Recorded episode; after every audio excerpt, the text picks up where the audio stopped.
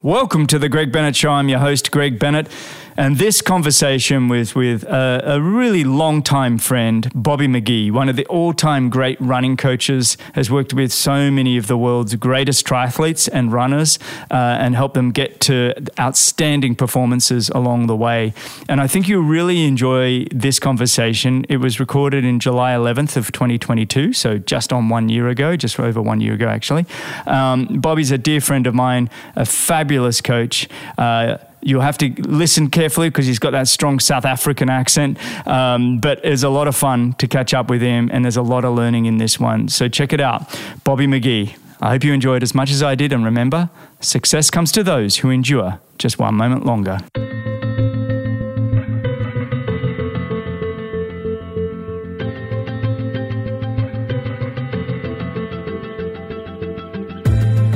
Welcome to the Greg Bennett Show, presented by Any Question. I'm your host, Greg Bennett, and I have just concluded a really delightful conversation with a longtime friend and one of the greatest running coaches in the world that's worked with so many runners and, and some of the world's greatest triathletes in really just biomechanics in running, but also on the mental side, Mr. Bobby McGee. And this conversation just went so fast for me, honestly. His passion for all things running and the endurance community is just so contagious that I just find myself being enthralled with everything he has to say. And, and I hope you do too. I really think you'll get a lot out of this one. Bobby McGee is just absolutely brilliant. Uh, he shares a lot of, you know, mental strategies. We talked, you know, talk about confidence and doubt and all of these kinds of things. And, and then we do talk about, you know, his RunForm program which he works with Matt Pendola, a, strength coach, and they develop programs to, to really help you biomechanics in running. But just fantastic episode.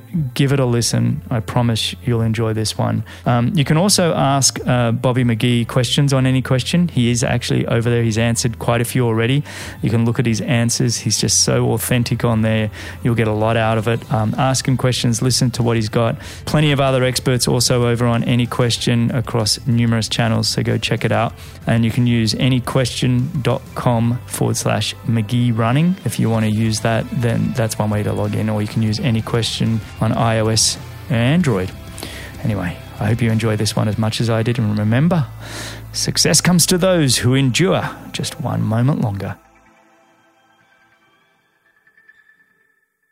All right, today I'm joined by one of the world's greatest running coaches, helping both runners and triathletes just optimize their potential for over 40 years.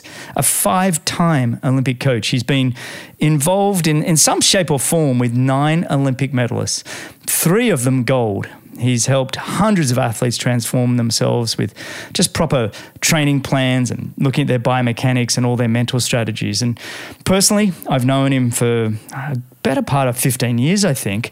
And I've just, I've loved every one of our conversations. His, his passion for sport and more specifically running is just incredibly contagious. Um, he, he's worked with the very best in the business and just helped each and every one of them just optimize themselves. So it's an honor and just a huge privilege to have him join me. So, welcome. Thank you for joining me on the Greg Bennett Show. Bobby McGee. How are you, mate? I am good, Greg, and it's wonderful to be able to spend some time with you, even if it's in a bit of a more formal environment. yes, a bit different than us. Um, I think one of the long conversations we had, I don't know, we were on a bus. Do you remember where we were go- where we were or where we were going? I think we were in Asia somewhere. Do you remember that? We were in Beijing. It was at Beijing. Okay, that's yeah, right. That's right. I don't yeah. know what year that was or anything, but I just remember being consumed in a conversation with you, and um, all of a sudden, like we're like, "Wow, we're here!" But I think it was like an hour drive but that's how much I think you and I both are fairly passionate individuals, especially when it comes to endurance sport and specifically running. So that, that was really awesome. But uh, yeah, what year was that? I think it was 2007 for the test event leading up to Beijing. Yeah. No wonder. So it's 15 yeah. years ago. You got yeah, a better yeah. memory than I do, mate. Well done. well done. Yeah, I just remember sitting in the back right hand side of the bus looking at the Olympic, Olympic venues as we were were driving by and we were sitting next to each other. That's right. I remember that. All right. Well, where, where are you at the moment? Where are you calling me from? I'm calling you from Lafayette in Colorado, which is about five miles or eight kilometers in in uh, in Aussie speak or Saffa speak from downtown Boulder. Yeah, yeah, so in Colorado. Yeah, it's funny you've gone Lafayette. I find most people that are just outside of Boulder always just say Boulder Do you ever do that? Yeah. so I, I used to say that, you know, and then I did an article for South Africa's Runners World. Yeah. And they said, you know, Boulder, the, the, the mecca of distance running and, and stuff in the world. And you know what they posted? They posted this giant picture of Estes Park. And I thought, well, that. and there it was in Runners World. So now I just tell people where I do live. And, you know, it's just. Uh, a little out of Boulder, less traffic, and uh, nice spaces for, for biking and, and stuff like that. So, yep. But I am in Boulder County, if that counts. That does count for something. Because Estes Park, for, for all listeners, is probably, what is that, about 35K? No, further than that. You've got to go all the way up the canyon there. Um, yeah, pro- probably in that range. So yeah, maybe know, 50K away, 30 miles. Um, beautiful part of the world, but yeah, not Boulder. Not different. Not Boulder. no. so, mate, you're in Boulder. When did you move to Boulder? How long ago was that? I first started coming to Boulder in 1992, just when apartheid ended and South Africa was allowed back into the games. Uh, this was our opportunity, and, and you know, I was working with a with an agent at the time, and we had 55 South African athletes of varying events, all the way from 400 meter hurdles up to the marathon and now we were starting to look for opportunities for them to race internationally. And uh, our jump off point was was Boulder, because in those days there was uh, Delta did a did a, a, plane ticket that if you bought it um, outside of the states, I think it cost three hundred dollars and was called a Delta Pass. Mm. And that meant you could fly anywhere in the United States for a six week period if you went on standby as much as you liked. So oh, we, awesome each of these athletes had this ticket, and we just go to all the great road races, and that was a wonderful time for me because I got to learn all the great road races in the US. You know, just oh yes, Bay to so, breakers. Yeah, and, and, Bay to Breakers, you know, all, my yeah. favorite. Yeah, yeah, and and then of course I would. And at that time, I'd spend three months in the spring, three months in the fall in Boulder, preparing athletes for either Boston or Chicago or New York or yeah, you know, yeah. some of those, yeah. It's it's uh, one of my favorite things was always, you know, coming from Australia after finishing our conditioning block and getting to Boulder sort of around that April type of time, and I'd adjust to the altitude. And I want to talk to you a bit more about altitude in a little bit, but I'd adjust to the the altitude in Boulder by kind of spending two weeks at like pretty moderate intensity, nothing too much. But after two weeks, I'd fly down and go do Bay to Breakers, you know, the running race as my one hit out. You know, every year I did it for years and years and years and love that run. I just, it was such a, you know, in San Francisco, there, it's such a great in fairness, this probably suits my running style. Get a steep, big hill out of the way early, yep. uphill, and then a long, gradual, you know, finish for a couple of miles, going down all the way to the ocean. There, it's just a fantastic run.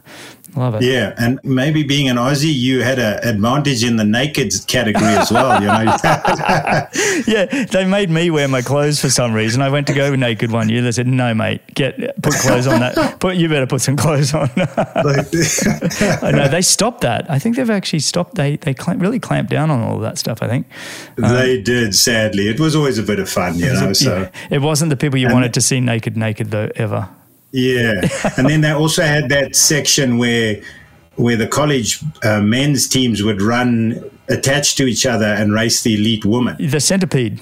The centipede yeah, race. Yeah. Yeah. Did, what about the, the, the, the, fish that swam back upstream? Remember those guys? They dress up in, um, they were a big sort of swim, they were big fish, and there was about 20 of them, and they'd start at the finish and run against the, against the whole field all the way to the, oh, to the oh, start line. Yeah, yeah. that was just amazing race. O- only in San Francisco, right? Of so course. of course. yeah. Mate, who are you working with now in Boulder? Who, who are your athletes that you got? Yeah. I am. I have this really interesting role that has developed over the years now, where I coach some athletes completely. Yeah. Uh, you know, but uh, those will be some amateur athletes and then a couple of pros. For example, I'm coaching uh, Vittoria Lopes at the moment, the Brazilian mm-hmm. Olympian, mm-hmm. Uh, because in the same vein as Barb Lindquist, uh, they approached me, you know, with a with a swim biker background and not being, you know, where they need to be with a run. That that's mm. where I seem to get a, a lot of my of my of my work, right? So I'm working with her at the moment. But then I have uh, I do a lot of form work and sometimes mental skills work. And so at the moment, in terms of the form work, is is Taylor Knibb, mm. Flora Duffy, Kirsten Kasper. Um, so those those are the the higher profile athletes that I'm working with in that regard. And then I play uh, a coach mentorship role with some of the top junior coaches in the country where I, I help them develop their athletes. And so just had a, a young kid, Eli McWard, in the World Championships in, mm. in Montreal. Mm. And then I, I, do this coach collaboration. So I work with Jim Vance and we work on uh, some development athletes, some collegiate recruitment athletes, and then also help him out with. Uh, Ben Kanute. So I do mm. Ben Kanute's run training design, do the form work, have done for a while. Yeah, I also have been working with Jason West and, and on his run uh, and his run training for, for a while now. Yeah. Wow. Mate, that's quite the caliber. And each and every one of those, personally, I've watched them adapt and change and become runners. When you look at a Ben Kanute, Flora Duffy, uh, yeah. you know, Taylor Knibb and, and, and, Jason West is just running off the charts right now. It really is incredible the work you're doing. And what's fascinating, you know, you get some of these, you know, like you said, when you have someone like a Barb Lindquist, for people that remember 20 plus years ago, was world number one for a couple of years and, and was a great swim biker, but her running form needed a lot of work and you, and you saw her change over time. Have you found when you get these Uber swim bikers, let's call them for the simplicity, that they have these massive engines, how difficult is to kind of almost hold them back? Because I've always seen swimmers in the world of triathlon, they come in, they've got these huge engines, they know how to work hard, they're disciplined, but then they get injured. Their, their bone mm-hmm. density is not right, or their, their ligaments and joints aren't right. How difficult is that for you to sort of manage that process? Well, not difficult, but how do you do yeah. it? I guess. I think the first thing that I start from it, firstly, it's a wonderful privilege, right? So you, you get these athletes and, and the hard work is being done, right? They mm. know how to transport oxygen. They, as you said, they disciplined, they incredible mm. hard workers. The first thing is to look at, just like when, you know, with talent identification, we found with, with the collegiate recruitment program that like the 1500 meter athletes make better triathletes more quickly than say 5000 meter athletes right? So you need that that power strength component. So with the with the triathletes that are coming from that uber swim bike background i think one of the things that you look at is somatotype right? So mm. how did they get good at swimming and and you know so are they are they muscling it through the water, or are they technically proficient? Are they bigger individuals, really really broad broad shoulders, carrying a lot of muscle mass? Or are they technicians, right? And and they look like they could be a runner. And then the big one, and this is where it really makes it challenging, is is what is that torso to leg length ratio, right? So if they have those long swimmers' torsos and those short legs, then you've got your work cut out for you. Mm. Then we know that you know, very large percentage of swimmers have this incredibly low bone density because they spend such a large part of their of their time in, in low gravity environments, so their bone density is shocking. Mm. And so it's it's going to the strength work, going to the walking, going to the fractionalized running, so that they have that period of time where you can develop not only their form but but develop their bone density to match up with what they are going to require should they do the right run training. But also, very few of them will ever become distance runners that just naturally take to high mileage and and you know the the, the volume approach. You kind of have to take more of a you know, there, you will know him well. There was a Somalian distance runner by the name of Abdi Bile that won the world championships uh, mm-hmm. over 1500 meters but he very seldom ran more than 30k a week. He's a 19, 20 mile a week guy because wow. he had these really fragile shins. And I often compare my work with that. How do I get this athlete to run 10k off the bike really, really effectively? But at the same time, don't utilize running to develop them cardiovascularly because they don't need that. Mm. That we need to develop the lower limb to be able to withstand the quality work, you know. So and then it comes down to nuts and bolts. Each one has something different, right? They mm-hmm. either have the weak hips or they lack the, you know, the dorsiflexion or their knees aren't tracking or they don't have you know the, the prerequisite range of motion but the big one is that ability to operate with eccentric muscle contraction that ability to put their legs down hard and stiffly and then have the postural ability to translate that elastic return so some mm. of them are too flexible and they muscle the run, right? And so all of the energy that are putting into that is just very sub economical, right? So they have big engines, but as we've seen, right, a big engine on the bike with good aerodynamics translates into performance straight away, right? Mm. And similarly, a big engine in the water with with decent technique translates into performance. But you need that extra component in the run, which is the the, you know the bone density, the bone strength, and the linearity to be able to absorb the run training, which is over and above just having good technique. Because you can get the technique there quite quickly, but remember this, you know, the research, the the, the osteo research is fascinating, right? Bones get strong in the plane in which they are flexed. As soon as you take them off that plane, and that comes down to muscle control, then the fractures creep in. So the, the metatarsals, the tibia, the hips, you know, uh, the, the pelvis, those are the areas that require so much patience. And so for an athlete with a mentality that this is the workload that I can do, and you're telling me to run an eighth of that, I don't think I'm going to get fit, right? And so it's the same the other way around, right? If you recruit a runner into the sport, and you tell them like you know we're going to get you up to being you know a 2820 or a 2815 10k runner and they're saying yo I, I know how to do that but i need you know 115 miles a week to do that. No but you can't do that. I'm only going to give you you know 60 or 70 yeah. miles a week to do that in. What a great answer by the way because you, you, you, really you took my next question kind of out of my mouth right towards the end there when you said you know it's a patience game and it's a patience game for both coach and athlete but have you kind of found the, the, the, there tends to be a time where you, I mean, every athlete's different, so it's probably difficult, but a time where you can kind of go, okay, I'm going to turn the dial up a little bit. This one seems to have, the bones seem to be where they need to be. The, you know, the strength is where it needs to be. Have you found that the, there's a good little window there? Like if I came to you and, as a swim biker and said, hey, I want to be the greatest triathlete in the world, what, what do I need to do? Would you say, hey, it's going to be, let's do the first year like this, second year like this, or, or do you just take it and see how it goes? No, I, I, would love to be able to say first year like this, second year like this. no, no, but it's, it's always a suck it and see, right? So, you know, as I wrote in, in my book, Magical Running, you know, life doesn't happen without a plan, but it, uh, it never goes according to plan. So, you know, I just had this wonderful situation with Vittoria Lopes, right? So, incredible in- improvement in the first six weeks, right? Just unbelievable, right? Straightened out the the Q angle like in a heartbeat, no no problem at all. Uh, but then you know the nature of the sport of triathlon, have to travel, have to go home, have to get visas, COVID. Mm.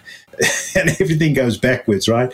And then travel with the bike, and the bike fit changes, and that that hurts the hips, and it's mm. never a, uh, never a straight line. I I see straight lines at workouts. You know, I take out the old camera and I'm videotaping, and I see what I need to work on, and then I see progression, and that's all pretty linear. And then, boops, it falls apart again because of of other reasons, right? I mean, take poor old Flora this weekend you know, one opportunity to qualify for, for world champs. We do a last little session on Friday. She jumps on the plane on Friday afternoon and her bike doesn't get the Mont Tremblant. So she doesn't get that opportunity. So she's missing the world champs. You know, that, that kind of uh, thing happens all the time, you know. And so I've learned to be, I think probably from a coaching standpoint, you have to be really, really detached because mm. what happens when you're a young coach is all you see is possibility and you have this absolute clarity of how easy it is going to get, get to from point A to point B, mm. you know, but then, but then you don't think about, you know, I'm always thinking in those four steps, right?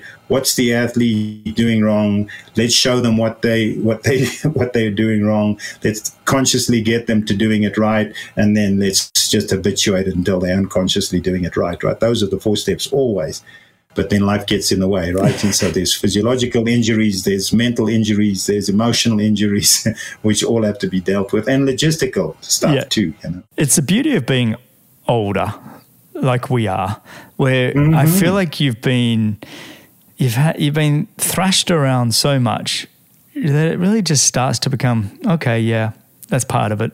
like, you, like it doesn't, yeah. compared to when you're in your 20s or it was like the end of the world, you get to the point of going, yeah, no, these things, it happens. Yeah, and life is not supposed to be a purple patch. You're no. supposed to be striving for purple patches, right? I know. And I think the other advantage that I have over somebody like you is, is I was never a superstar. I was never an elite, right? I've always been in the service industry. I've always been in mm. the background. I'm always, you know, that a for a start, your your day can't hinge upon the performance of your athletes, right? Because that's their thing.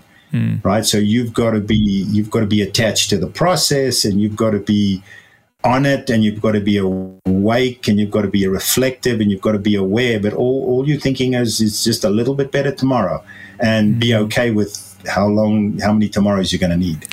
I love that, mate. I love that. I want to get to know you a little bit better here, huh? So, I mean, this has been a great start. I can't believe we're already almost 20 minutes in. I'm like, what? I was like, what? I just, it's so great just to be able to listen to you speak again and, and hear, hear your passion. It's just so cool. But what I want to do and what I love to do with my guests is, you know, rewind the clock and just tell me, you know, when, when did you sort of find your passion for running? Um, and in, in particular, coaching? Yeah, I think the passion for running definitely comes from about 11 years old, you know, just being in boarding school. And we had this one game in boarding school where I discovered my uh, passion for running, right? So I'm at boarding school, Jesuit school, great teachers, but rugby and cricket is king, mm-hmm, right? Mm-hmm. And a little bit of field hockey in there as well. And when you have rain uh, and it's midweek or something like that, well, you can't be playing on the rugby pitch, right? It's got to be pristine for the weekend, and you definitely got to stay away from the cricket pitch, right?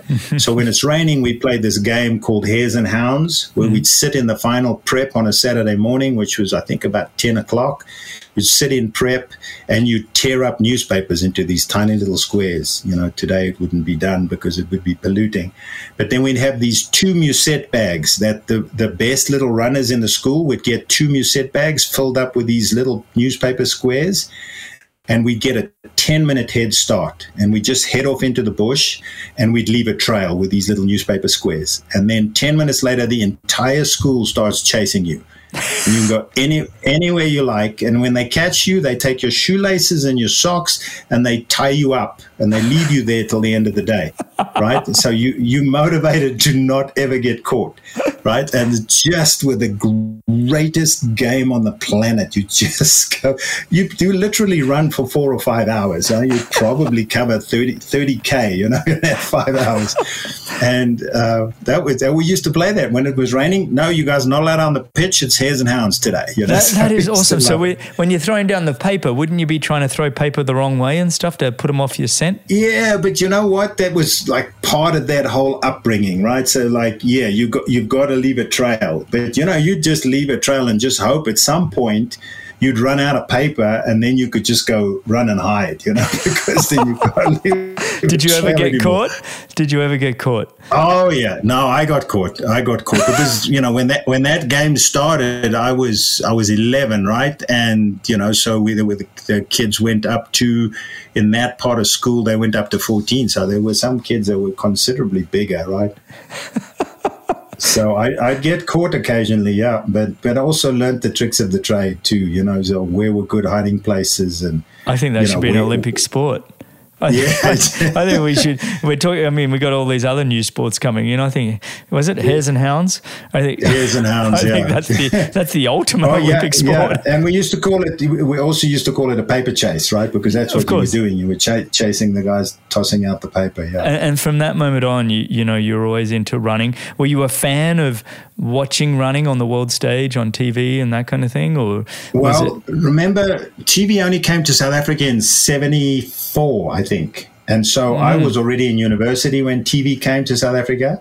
Wow. But my father was nuts about sport, and he would always cut out stories from boxing, running, cricket, rugby.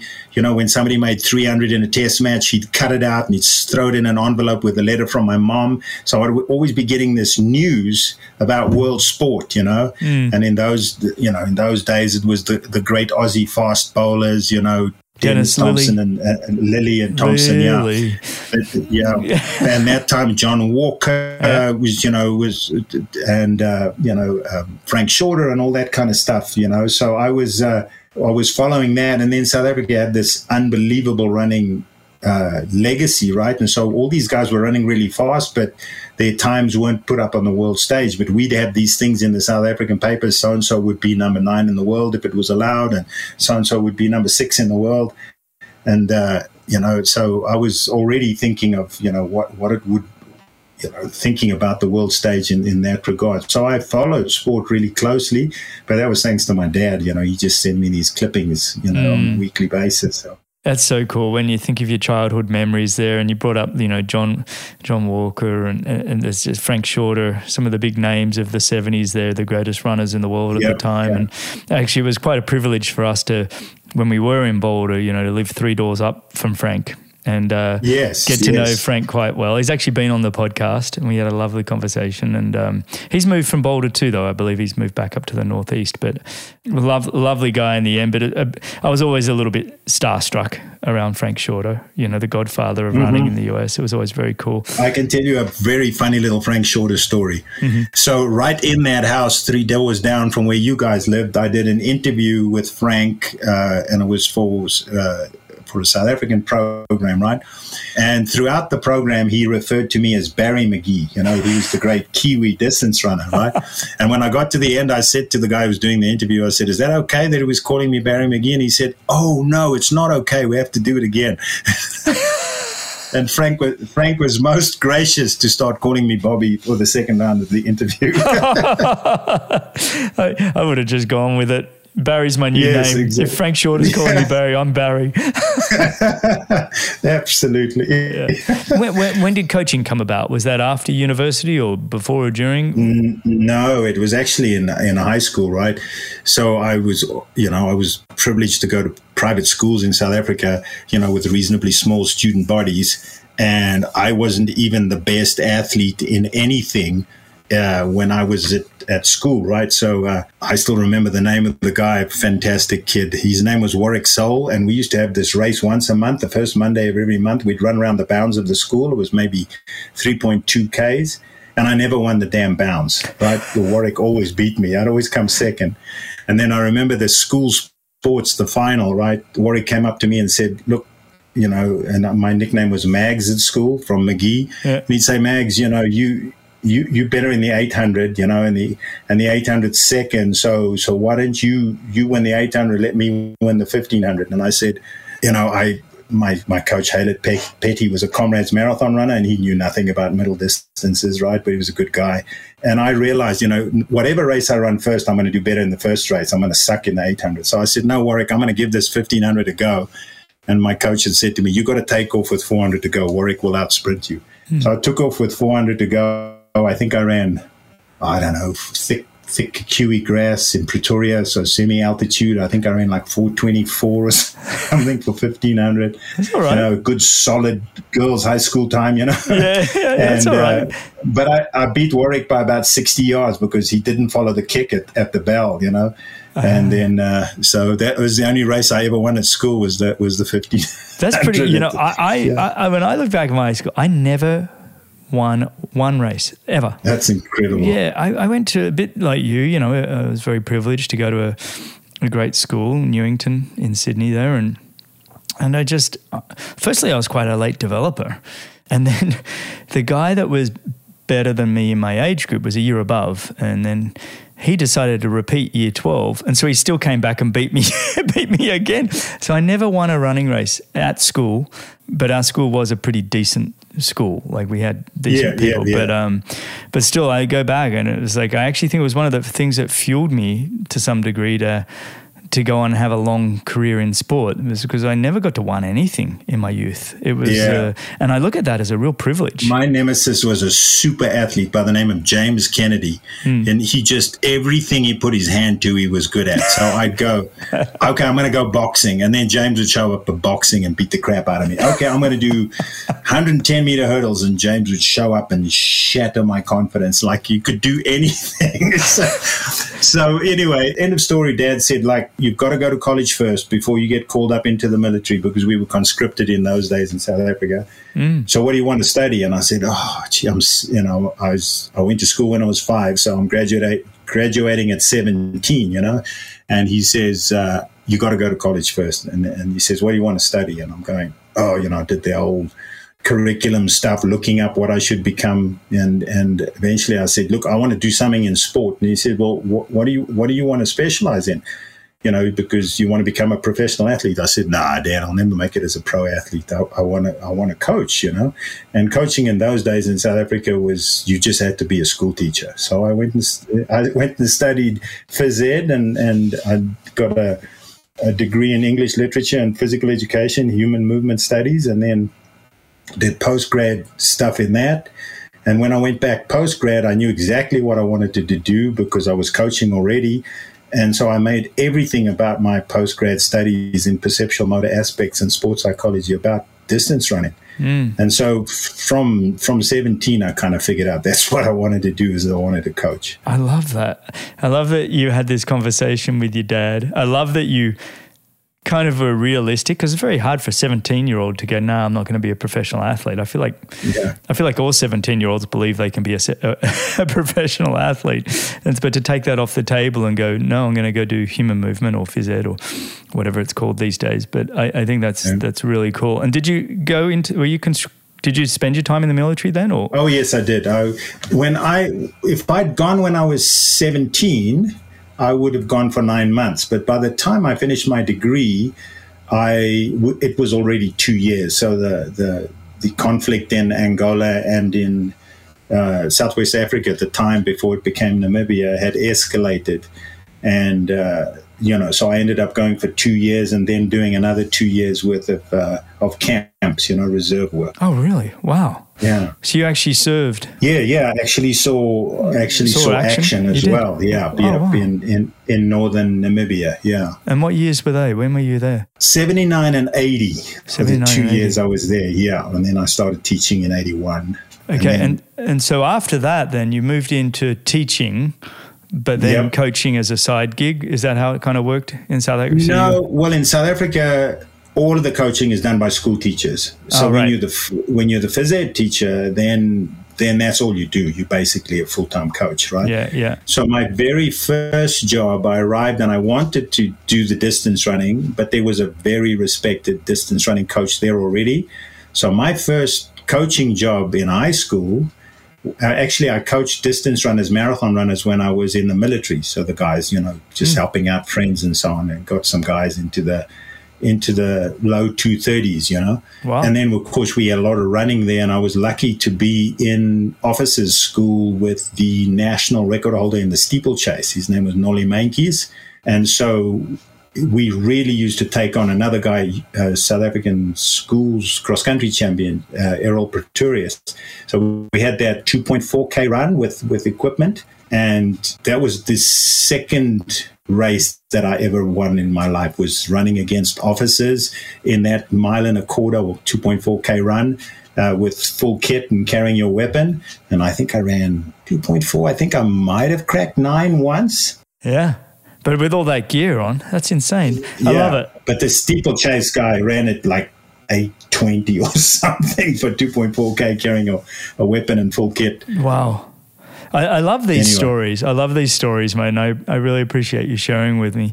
Um, so then after that, fast forward a little bit, how long did you stay as a phys ed teacher before you kind of went full time into the world of running. You said earlier that after apartheid, you, you went to Boulder in '92. Yep, yep. Was that the kind of the all-in stage into coaching in, in running? Yeah, not it, probably around about there. You know, my first job as a high school coach was was women's field hockey. I coached the C and the D team, uh, girls high school hockey t- field hockey team, and that was the best sport I ever played at in university. I was a field ho- field hockey goalkeeper, and that's the highest level I got to. I got to South African country districts, which is like, you know, the minors. mm-hmm, And then in 92, I was, my headmaster pulled me in and he said, look, you know, you're spending all afternoon coaching and I really want you to become a head of department. I don't want you to just stay a classroom teacher.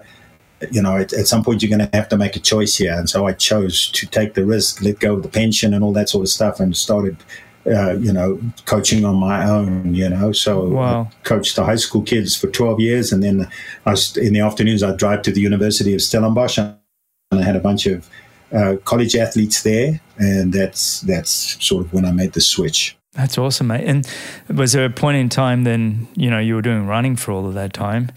Was it in triathlon? Was it Barb Lindquist? Who who was it that brought you over into the triathlon world? Yeah, actually, I started doing triathlons myself in '86. I was huge ah. Dave Scott. My, my, my big hero was was actually Scott Tinley because he was the runner, and I loved the way he wrote. Yeah, yeah, and yeah. I was like a huge Tinley fan, you know, and, and I you know followed the Zen Master and and all those boys. You know, I, I you know I liked Molina and I liked Alan, you know, I probably liked Alan more than Dave, and then I got to know Dave well. I got to know Mark well as well. But yeah. anyway, they were the heroes, and and I said to myself, look, this is exhausting. I don't want to. I don't feel like running, and I wasn't a great runner anyway. You know, it's like even when I was coaching in the early days, I you know I would lucky if I break thirty five for ten k.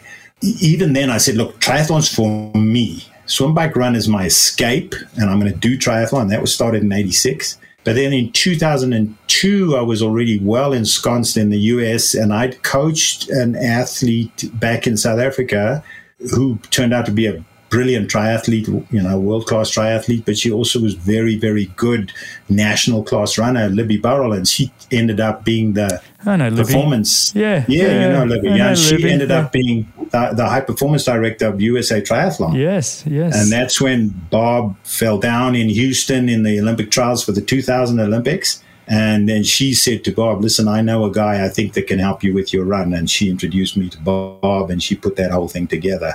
And ah. that's where I started working with, with USA Triathlon and their triathletes in 2002. That's fantastic. Well, you and I started triathlon about the same time. 86, 87 was my first time I kind of got into the sport. And like you, I think I was more of a Mark Allen, you know, the grip fan. Yep. My best mate was a huge Dave Scott fan, like massive. Okay. And we used to, you know, race each other all the time and and bicker and argue over who was the greatest and all of that nonsense. And um, you know, it still go, it still goes on today. Oh yeah. it was happening in the late 80s as as we were sort of 15, 16 year old pimple nose kids, you know, and it was um, and as I don't know about you, but you know, getting to know Mark and Dave over the years now, it's been I still reflect on that a lot because it's kind of a little surreal, you know, that what you put out in the universe it can kind of come around, and uh, you know, I was in such awe of those guys and, and the sport.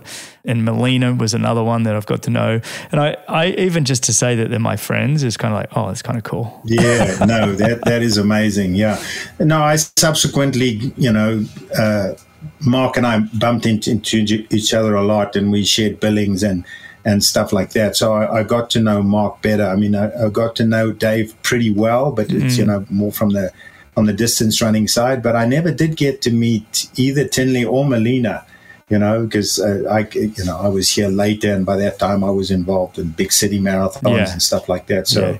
You know, I was more a Lopes Deek fan at that point in time because that was my business. Yeah. yeah. Oh, De Castella. Come on. Yeah. Yeah. Pretty cool. Exactly. Yeah. Well, that's one of the great Aussie runners. Well, let, us shift gear a little bit because I want to talk about some of your coaching style. With I, I've in, I enjoy all these stories, mate. So you have to excuse me, but I want to kind of start off in one area that I know you enjoy talking about, and that's kind of mental strategies and, and um, mindset, if you will. Um, and just I'll throw a couple of questions at you just to get your thought on them. But the first one, because this kind of comes, it's a little bit personal for me, and I talk about on this show a fair bit, is kind of struggling with confidence. Um, and, and, curious to hear your thoughts. And some of these I've I've listened to them on any question where you've been answering questions. But I like this one uh, that you you know what advice would you give an athlete that struggles with confidence? Love to hear your thoughts on that. I it's just the most fascinating field, confidence. You know, um, and I I keep listening to definitions and then I apply what I've been doing with athletes in that. I, I think at the moment I keep coming back to Bandura's work from from the 70s, you know, where, where this whole concept of self-efficacy, where you're focusing on what you have done in training and you're focusing on how you have raced and you're focusing on how you have executed things and that that's your source of confidence, right? Otherwise, you get stuck in that conundrum. Mm. I need to do well to be confident, but I need to be confident to do well, right? but if if what you are focusing on, I have in good old Taken's fashion, right? I have a specific set of skills. but if you would just pay attention to your specific set of skills, and that that's your toolbox, right? So I'm every day I say this to athletes. Don't be out there running or racing in a triathlon hoping for something to happen or hoping for things to change or hoping that certain feelings would go away, right?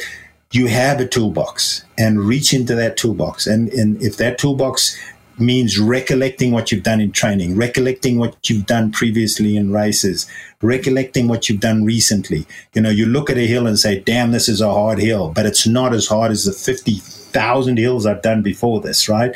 And just, just keep focusing on what you can do and have done and have proven to yourself that you've done. That's, that should be truly your, your most important form of self-confidence because Great coaches often say the worst part in their business, the worst part of their life is when the athlete walks out onto the pontoon, right? And they are now no longer able to ask them questions about what are they thinking about, right? They're on their own and they're just hoping to God that they're thinking about what they think about when they perform well so mm. that it's the same person. Mm. You know, so I think that focus of your confidence is your ability to just bring no more than what you have to bear on the day focusing on the process. Years ago, probably around 10, 15 years ago, I was somebody that Laura was always like my pocket psychologist. She was always very good at a calming, you know, get myself to neutral type person. Mm-hmm. And if you actually mm-hmm. look at my resume, when you see Laura and I meet, my resume hockey stick curves through through the roof. You know, it changes a lot of things because doubt and confidence, you know, we, we start to find get get myself to neutral and I'll be fine. And and there was a great quote I used to always go back to, and it was, you know, and I don't know whose quote it is, so I'm sorry, I'm, I should be referencing somebody, but you know, doubt has has killed more dreams than failure ever did, and mm, I love that mm, quote because yeah. it's kind of making failure a part of the process, and it's okay because it keeps the yeah. dream alive. Yeah. You know, but doubt in its own is actually taking the dream fully away. And it's like I always loved that one because it was like a just a simple place for me to go to and go, okay. Don't doubt yourself. Yeah, Failure's okay. Yeah, and the, the research shows that, right? So doubt is hanging out in non-presence. So you're worrying about things that are not now. Mm-hmm. And they, they kill that. I think it was Jon Kabat-Zinn that said, the only thing you should doubt is the doubt. Mm-hmm. Doubt the doubt. I like else. that too. I like that too. Uh, that's really cool. So, all right, let's shift on a little bit here on this because that was a really great answer and I appreciate it. Um, managing your athletes after coming back from poor performances, it's much in line of what we've been just talking about. But the the rebuilding, you know, it's like uh, my old coach used to say, money lost, nothing lost, lost, confidence lost, everything lost. And that mm-hmm, sort of poor mm-hmm. performance again, look, it's part of the recipe, is like I was just saying, you know, failure is, it's part of the recipe that's going to make you great. Um, how do how do you work with athletes that are like heads a bit low, they're they're kicking tires? What what what, what kind of thing do you do? I had a top coach say to me yesterday, Bobby, what I always appreciate about you is you don't bullshit me and that's that's that's rule number one. No BS. Yeah, yeah, absolutely no BS. And so what you do is is I always look within, and I'll the first thing I'll say to the athlete is is I'll say maybe I made a mistake here, so that they immediately feel okay. There's more than just me involved here, you know. And that's the nature of endurance training, right? You can train brilliantly for three months and then screw up one workout, mm. just one, and it all goes down down the tubes, right?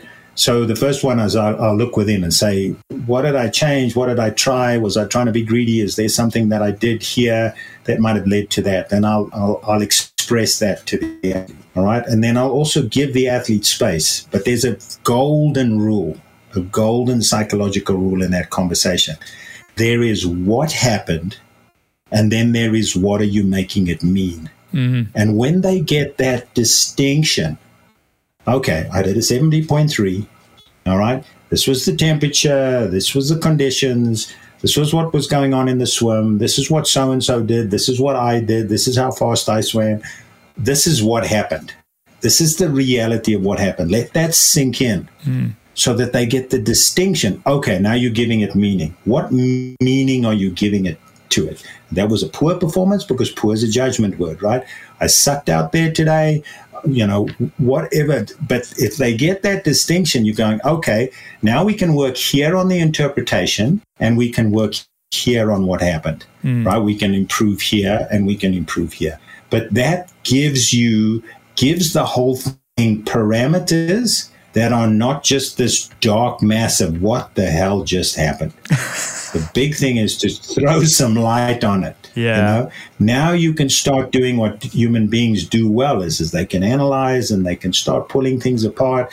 But if you give the athlete that, you take them out of that part of their failure brain, the embarrassment brain, the what's going on brain, the confusion brain, and you put them back in, all right, let's just get out the old tools and pull on the old gloves and start figuring this thing out. Yeah. You know, then that's the, then that's the step forward. That's that's my main process when an athlete comes back from a bad one. Laura used to handle performances that went up to what she was hoping for far better than I did. And I was an athlete that did a couple of things that I, I was very disciplined about that even if I had a very poor performance to what I was hoping for, I would always cross the line if I had friends and family there or whoever, support staff, and put on a smiling face because I found that that was always mirrored by the people around you. So if you if you were wallowing and you were upset, well then you're going to get this almost this mirroring effect from the rest of the team that they don't know how to handle you and it's like and it becomes this downward spiral. But I found one of the things even if on a bad day things didn't work out, awful day, just cross the line, have a laugh with the team around you in that immediate once you cross the line. But I'd say to Laura, but I need you to give me a couple of hours when I get back to the hotel room or whatever, where I, I want to wallow for a moment because it did mean something to me. And I need this little bit of a time. But I was also very disciplined at going, right, Monday morning or whatever time zone I put on myself, okay, it's over.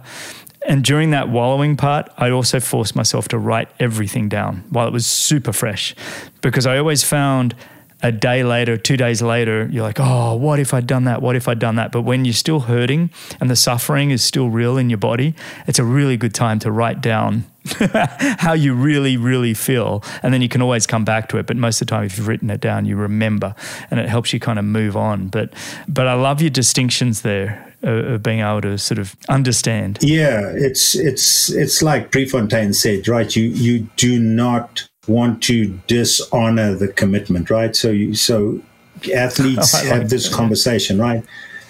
Where you go, I did not do well, but I cannot afford to pretend that it wasn't important to me because that would be dishonoring the commitment, right? Mm. Oh, I like that, um, Bobby. See, and, see, yeah. you just got quotes quotes for me. I've been doing it all wrong. I could have just been saying that. I love it.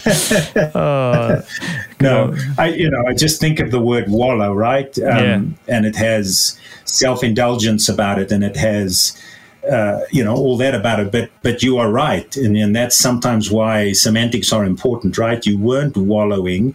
You were fully experiencing your disappointment which is essential. Mm-hmm. Mm-hmm. you know but you you've got to take away the the, the self-pity and the self-indulgence mm-hmm. you know and replace that with compassion but that doesn't mean to say you don't feel it very very deeply right but you often hear skilled coaches saying, I like a, an athlete with an even temperament, you know, not knowing whether they succeeded or failed by the expression on their face when they cross the line.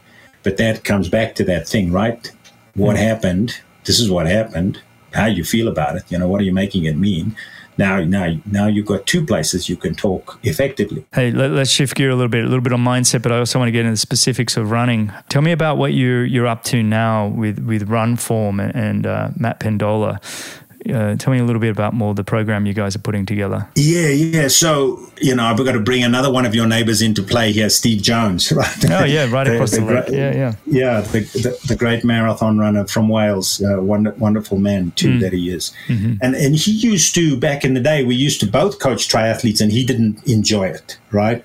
Because he just felt that he needed more of them. He needed them to move away from the swim and bike so he could make an impact on their run. And in theory, that's a good idea, right? You know, but I always looked at runners, and I, have been very lucky to always distinguished runners in two ways, right?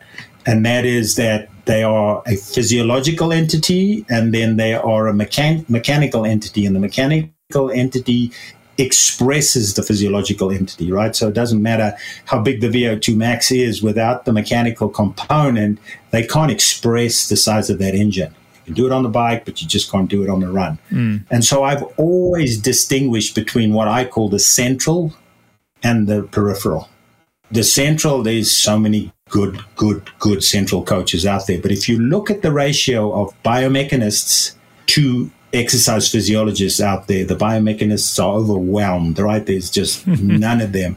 And they don't want to mess with running because running is a first language activity, right? So mm. imagine you coach coaching race walkers or you're coaching cyclists or you're coaching swimmers, you're coaching runners.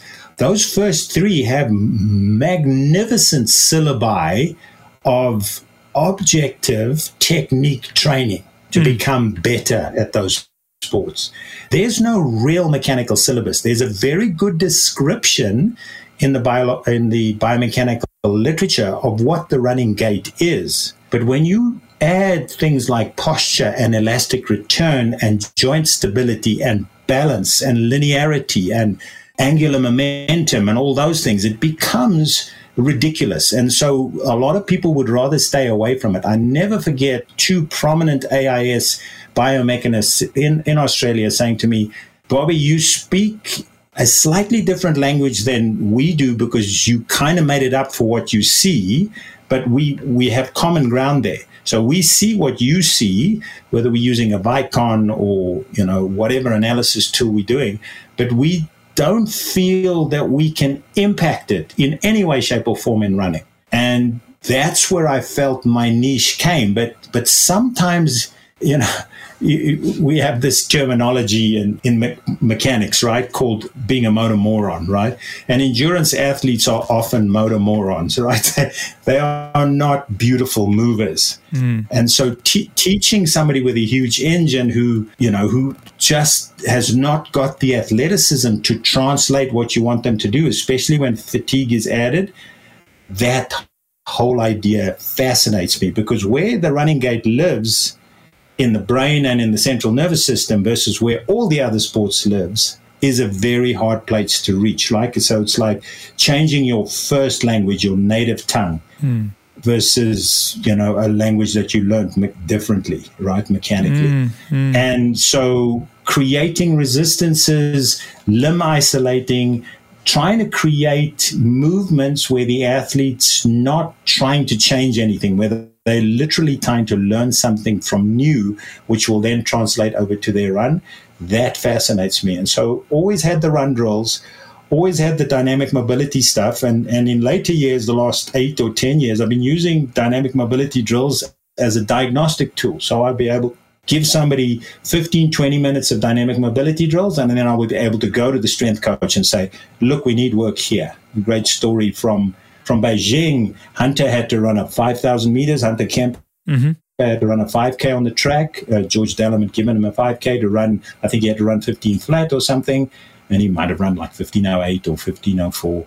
But while he was cooling down, I went down to uh, the chiropractor that worked with Laura. I think Laura introduced him to the US team, Keith, right? Oh, Alex, Dr. Alex Keith. Yeah, one of my good friends. Yeah, Dr. Alex Keith, part of yeah. our team for 15 years, yeah. Yes. So I went down to Dr. Keith, I went down to Alex, and I said, Alex, when Hunter comes in for his treatment, don't let him tell you anything. I just want you to look here, here, and here. Mm. And Hunter came in, and he, Alex said to him, "Shush, don't say anything." And he went and went here, and he went there, and he went there. And Hunter said, "Oh, those places feel horrible. How did you know?" And he said, "Oh, Bobby just come in. He'd been watching you run, and he thinks these areas need some attention." You know, so that kind of looking at an athlete running and going, how can we make that smoother? Because I truly cannot give them the running skill, right? That's what they're born with.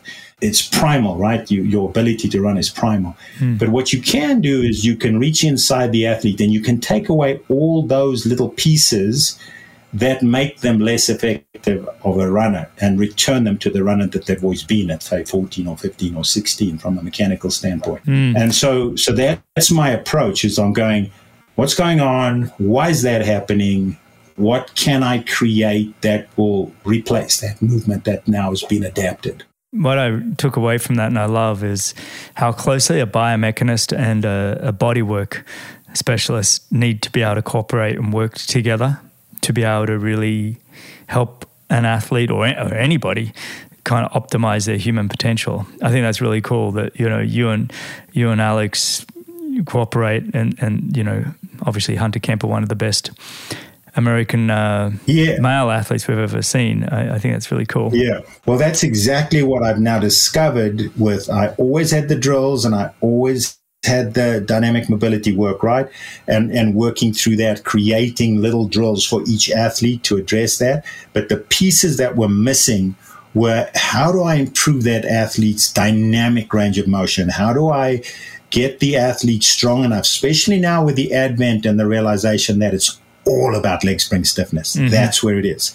So you've got to get that leg aligned. You've got to get that pelvis aligned. You've got to get that tissue to a point where it can load eccentrically and then it can express that, that loading in release going forward.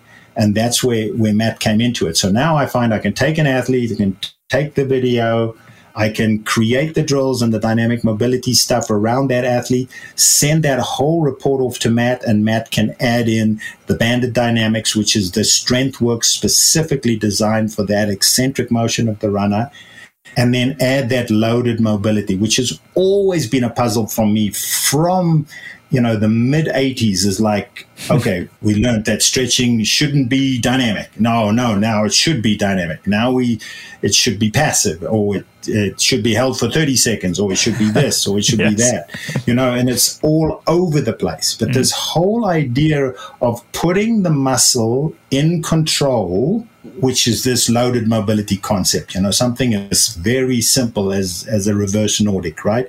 That's exactly what the quads need. When you start off doing a reverse Nordic, it feels like a massively scary strength exercise. But after doing it, you go, "Oh my goodness, I feel in balance. I feel powerful. I feel springy. How did that happen?" Right? And mm. that's just loaded mobility. That's all it is. And when those things come together, Matt and I have had so many stories where we work on an athlete and I just had that experience recently with Vittoria Lopes. She put a little post of like a seven second clip I took of her running.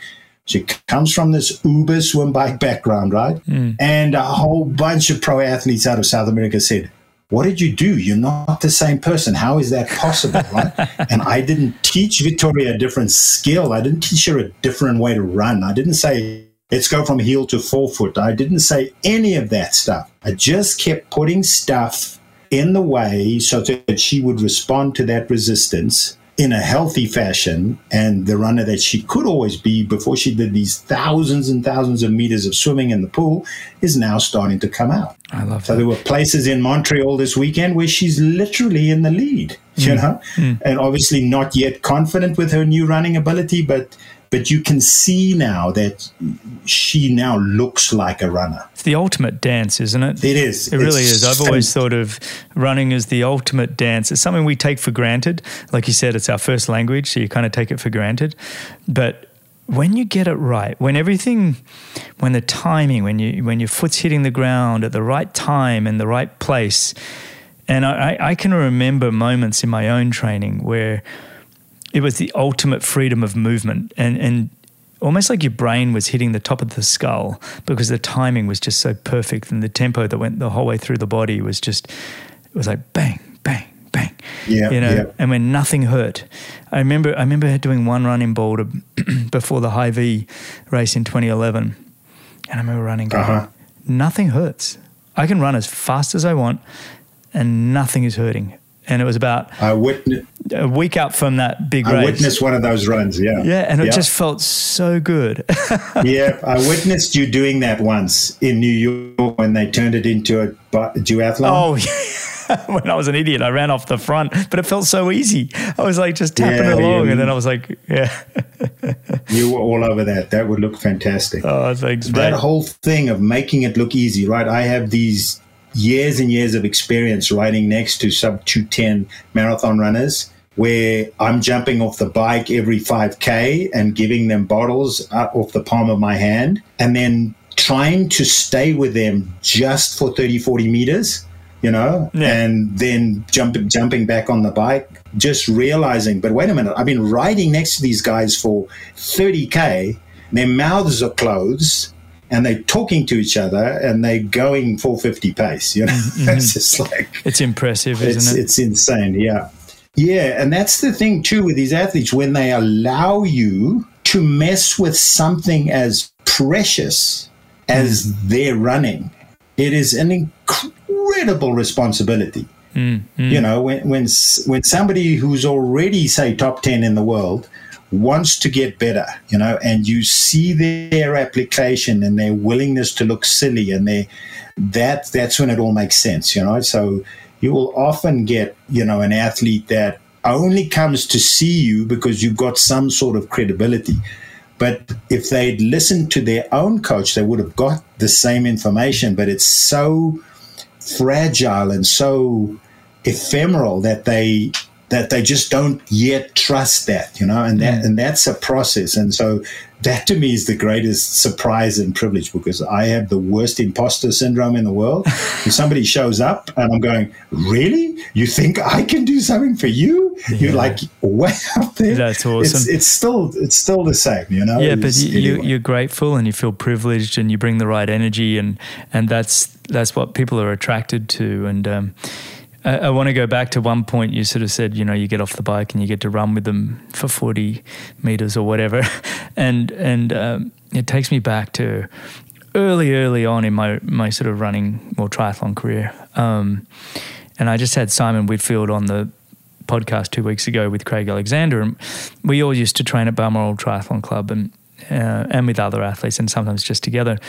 And we'd run with better athletes than us, and we'd do these runs where we'd get like fifteen of us in a line, and there'd be no talking, and everybody was popping and running in the same rhythm, and you just eyes forward, great posture, and just just sort of almost skipping dancing. You know, it's like this like and you'd go for an hour and every now and then the leader would fall back and go to the back and then somebody else would lead and you'd change the pace and everything but i think doing that kind of thing and almost like i said earlier the ultimate dance but dancing in rhythm it was amazing how when your foot hit the ground you propelled so much more than you would have if you'd just been running on your own because there was an energy in that group of just bounding or, or popping together. Just from you saying that you ran next to the to the runners that you did, it was like, yeah, that was really special to always run with a group like that and get in the same rhythm and feel that pop. I always love that. Oh yeah, but I'll never forget standing on a slope in Edmonton on that downhill when the course used to run up that really steep hill and Yeah. run back down again, Yeah. and watching you guys come down the hill. And I've still got some slow motion footage of Bevan Docherty. Yeah. I, I think the greatest downhill runner the world has ever seen, including run, the running community, not just triathlon. Hmm. And Bevan's got that head cocked slightly to one side, you know, and and just absolutes, especially in slow motion. You watch him put his foot down on the ground, and then you watch his shoulders and stuff. Hmm. There's no braking. He's got it perfectly matched up, and I I get this almost visceral gut feeling even now thinking about how beautiful running is when you understand how magnificently coordinated it is with physiology and physics you know and and and mechanics. It's just and, and I'm, here I am, you know, the thing that I studied to do, I'm still doing, you know, 43, 44 years later. And I'm so far away from being even remotely bored. Like, this is this is why you know having you. I, I've got to have you back, by the way, because I've got trust me, my notes here, we, have only just scratched the surface. And um, so if, if, if you let me, I'd love to have you back on this show. But I, um, I just love you. You get it you're the same as I am when it comes to just that absolute raw passion and that sense of movement. That's why I think you and I could banter on about how much we love running and love w- watching perfect form and people that find that right rhythm and and you feel it inside of you. It's a feeling. It's not even what you're seeing. It's a it's a it is beautiful when it's done right. Yeah, yeah. and not that. So I, I love that. But I think it's a good place to stop actually right there because I think just talking about how much we both just love running is, is a really great spot. But I really appreciate you, mate. I really appreciate you coming on, sharing your story um, your journey, fascinating, uh, what you're doing and how you're working with athletes and um, and working with Matt Pendola and finding the strength and the the loaded mobility, as you put it. I think that's all fantastic what you guys are building together. If people want to work with you guys, what's the best place to find you to reach out? Yeah, they can either come to uh, bobbymcgee.com or they can go to Pendola Project. And the, the name of this new program that we put together, which is basically what we're doing with elite athletes is called RunForm. That's all it's called, just R U N and then capital F O R M. Mm. And it should be in a presentable format by the end of this month. Oh, that's brilliant. I think I saw Ben Kanute running on Instagram or something the other day. I'm like, gee, there's an improvement there over 10, 10 years. Do you know what I mean? Just just to watch. Yeah. I don't know how fast he was going or anything, or but it was like it's pleasant to watch. Yeah, and before it might not have been that pleasant, right? No, he was a little bit back and a little, just yeah. a little bit tight. Just, but now there's a flow to it that's just like, and he's got the timing right and the tempo and and the foot placement. So anyway, he's yeah, he's a great kid because his willingness to work and and I've been working with Ben in one way, sh- shape or another since the World Championships in. Um, Budapest when he was a junior. Oh wow! You know, so we uh, and he, he's the kind of kid that has worked so diligently at this and has been a student. Oh yeah, and and he deserves all the rewards he gets because he's put in the hours. Oh, no, I'm a huge fan, huge huge fan of Ben Kanute. So Ben, if you're listening, mate, big shout out because you and I both, Bobby, respect the hell out of that guy and, and, the amount of work that he's put in and the dedication. So I think there's still big things to come for him. But Bobby, mate, thanks for your time and again sharing your journey and so so much of your knowledge. Really appreciate it. Awesome. Very welcome, Greg. Fantastic spending time with you, and thank you so much for having me. Of course, mate. And for listeners, you can find all the show notes, timestamps, coupon codes, and everything at bennettendurance.com forward slash media. Thanks again, Bobby. Thanks a lot for listening. If you've enjoyed the show, your support would truly be appreciated.